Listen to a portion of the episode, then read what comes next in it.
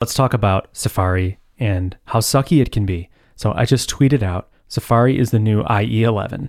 And it seems to resonate with some people. I'm also getting some people who are sending me pictures of um, knives being pointed at my face. Um, that's a joke, Eric Barnes. Whatever. Okay. Uh, yeah, so Safari and IE11. Hmm. Safari sucks. And so he- here's it from a bird's eye view. As a maintainer of two JavaScript frameworks, Alpine and Livewire, the issues, the cross browser compatibility issues that I come across most are Safari.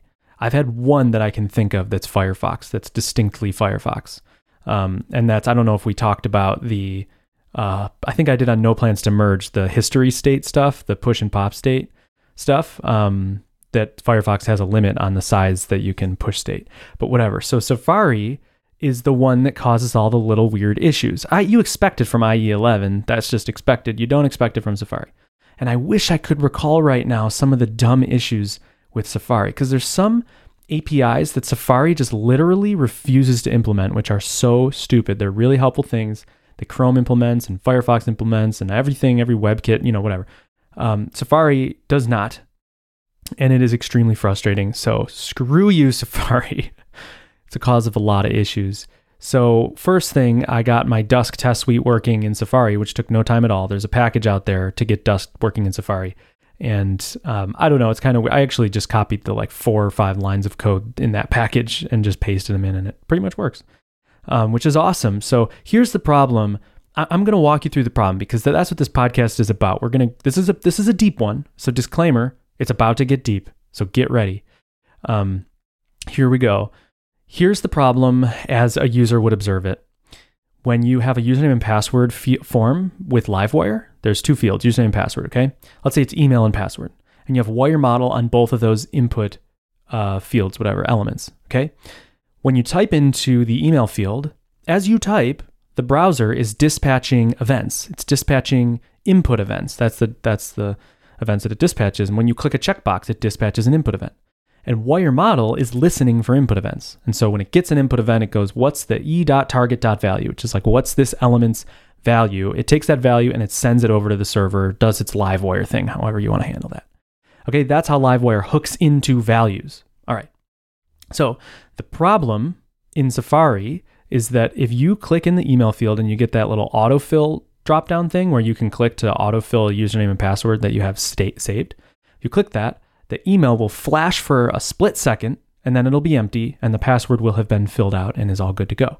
And then if you actually hit save, uh, the, even the password field won't like work. Like even though it looks like the password field worked and is filled out, it, this you know Livewire doesn't know about the actual value inside of it. So there are layers of problems here. Let me first describe why this isn't an issue in Chrome. It's not an issue in Chrome because Chrome works like you would expect a system like this to work. If you do autofill in Chrome, it's basically pretending as if you're typing it in.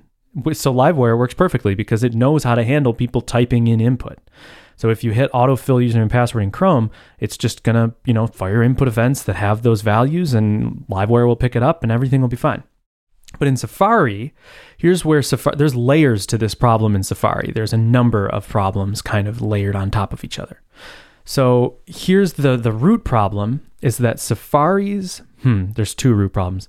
The first root problem is Safari fires weird input events. They're not normal events. So every event, when you're listening, when you're doing add event listener in JavaScript and you're listening for an event, the cla- like that event object, that e that you do dot target or dot prevent, e is of type. It's of the class event, and that's sort of reserved for native browser events like key down, uh, click, mouse, enter, stuff like that. Now, Safari, when you do this autofill, it does fire these events, but these events are custom events. The type is if you did type of, it would be, or instance of, it would be custom event, which in general, in my mind, those are reserved for like developers. You know, like I, as a maintainer of packages, when I dispatch events, they're custom events, they're not native events. So I use the custom event class. So Safari is kind of crossing streams there. When you dispatch an event like uh, in Alpine with dollar sign dispatch, you are, it's like a shorthand for dispatching a custom event. And so Livewire picks up custom events and handles them differently because it's just a pattern. When you're using a custom event, you put the data into event.detail.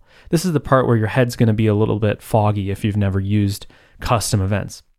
But there's a property called detail. And this is just kind of standard stuff. This is how you should do it. This if you go to MDN and you look at custom events, it suggests that you put the value of an event, if there is a value, you put it in the property detail. Okay, so Safari doesn't do that. It leaves detail null, and it fire and this input event is a custom event. So it's like they use custom events. F- strike one, strike two, they use them wrong. They don't add the dot detail. So Livewire is looking. It's like, oh, this is a custom event. Look for dot detail. Dot detail is null. So now the value will always be null. Livewire will always pick it up as null. Okay. Quick tangent on the other stupid problem that Safari does and that's really weird. When you autofill a username and password in Safari, those events for each field are staggered by like a second. So if you look like at the dev tools or whatever, if you hook into these events, it fires the input event, and I think it does it in reverse order. It's like the password, the last field gets fired first, then a second later, like literally a thousand milliseconds later, the next event, the, or the previous event, the username event, will then get dispatched which is so dumb. So you have this like way crazy stagger where they could just fire them at the same time, but they stagger them by a second, which introduces a whole other layer of weird issues. Okay, so the, but the real problem that I'm talking about here is Safari uses custom events for autofilling, but it doesn't use the detail property, so it doesn't work normally. So I need some sort of thing in Livewire where I'm saying, hey, if this event was caused by a Safari autofill, then handle it differently. Then don't don't pretend it's not a custom event. Just get the e.target.value, right? Okay. So do that.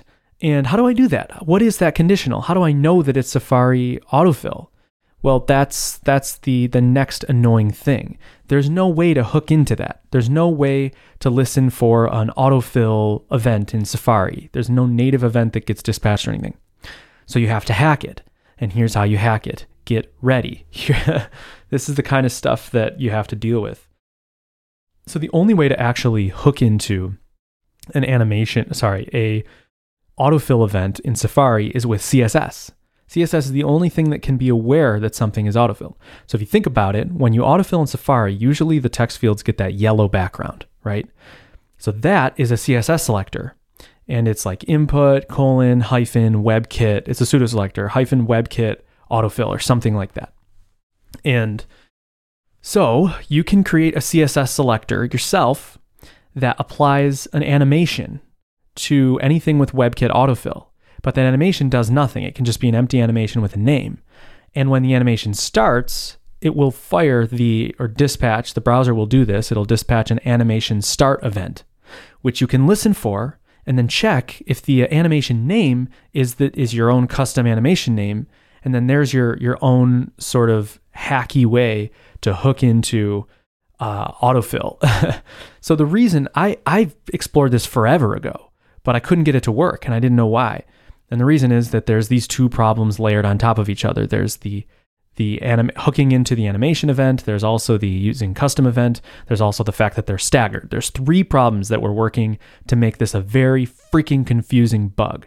And I don't remember if I told you this at the beginning of this episode or not or at another episode, but I literally like paid, I put a bug bounty on this bug. I paid somebody. They thought they fixed it. They didn't. There's two pull requests open right now to fix this bug that they think they fixed it, but they didn't, which I don't know why they would even submit that because they couldn't have fi- like yeah, I don't know. They don't they're not the fix. I think they seem like the fix, but they're not. So, oh my gosh, life is hard.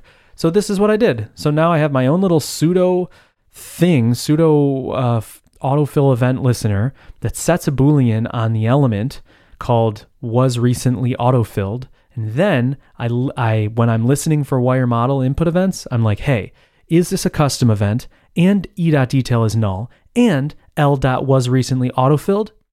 Then handle it a specific way with a little comment that's like safari sucks. Sorry. Safari's dumb. This has to be here because of safari. Oh my gosh. And then testing this you can't test autofilling in Dusk. You know, there's no way to like save an autofill and then autofill from that saved autofill. So I have to like basically manually in JavaScript do the weird things that Safari does for autofilling to then test this. Oh my gosh. So that's that's where we're at. We're at the end. The problem is fixed. It's tagged in version 2.2.8. We're out of the woods. I think this is it. I think this is the fix for good. Safari sucks. Screw you, Safari. Thanks for listening. Bye.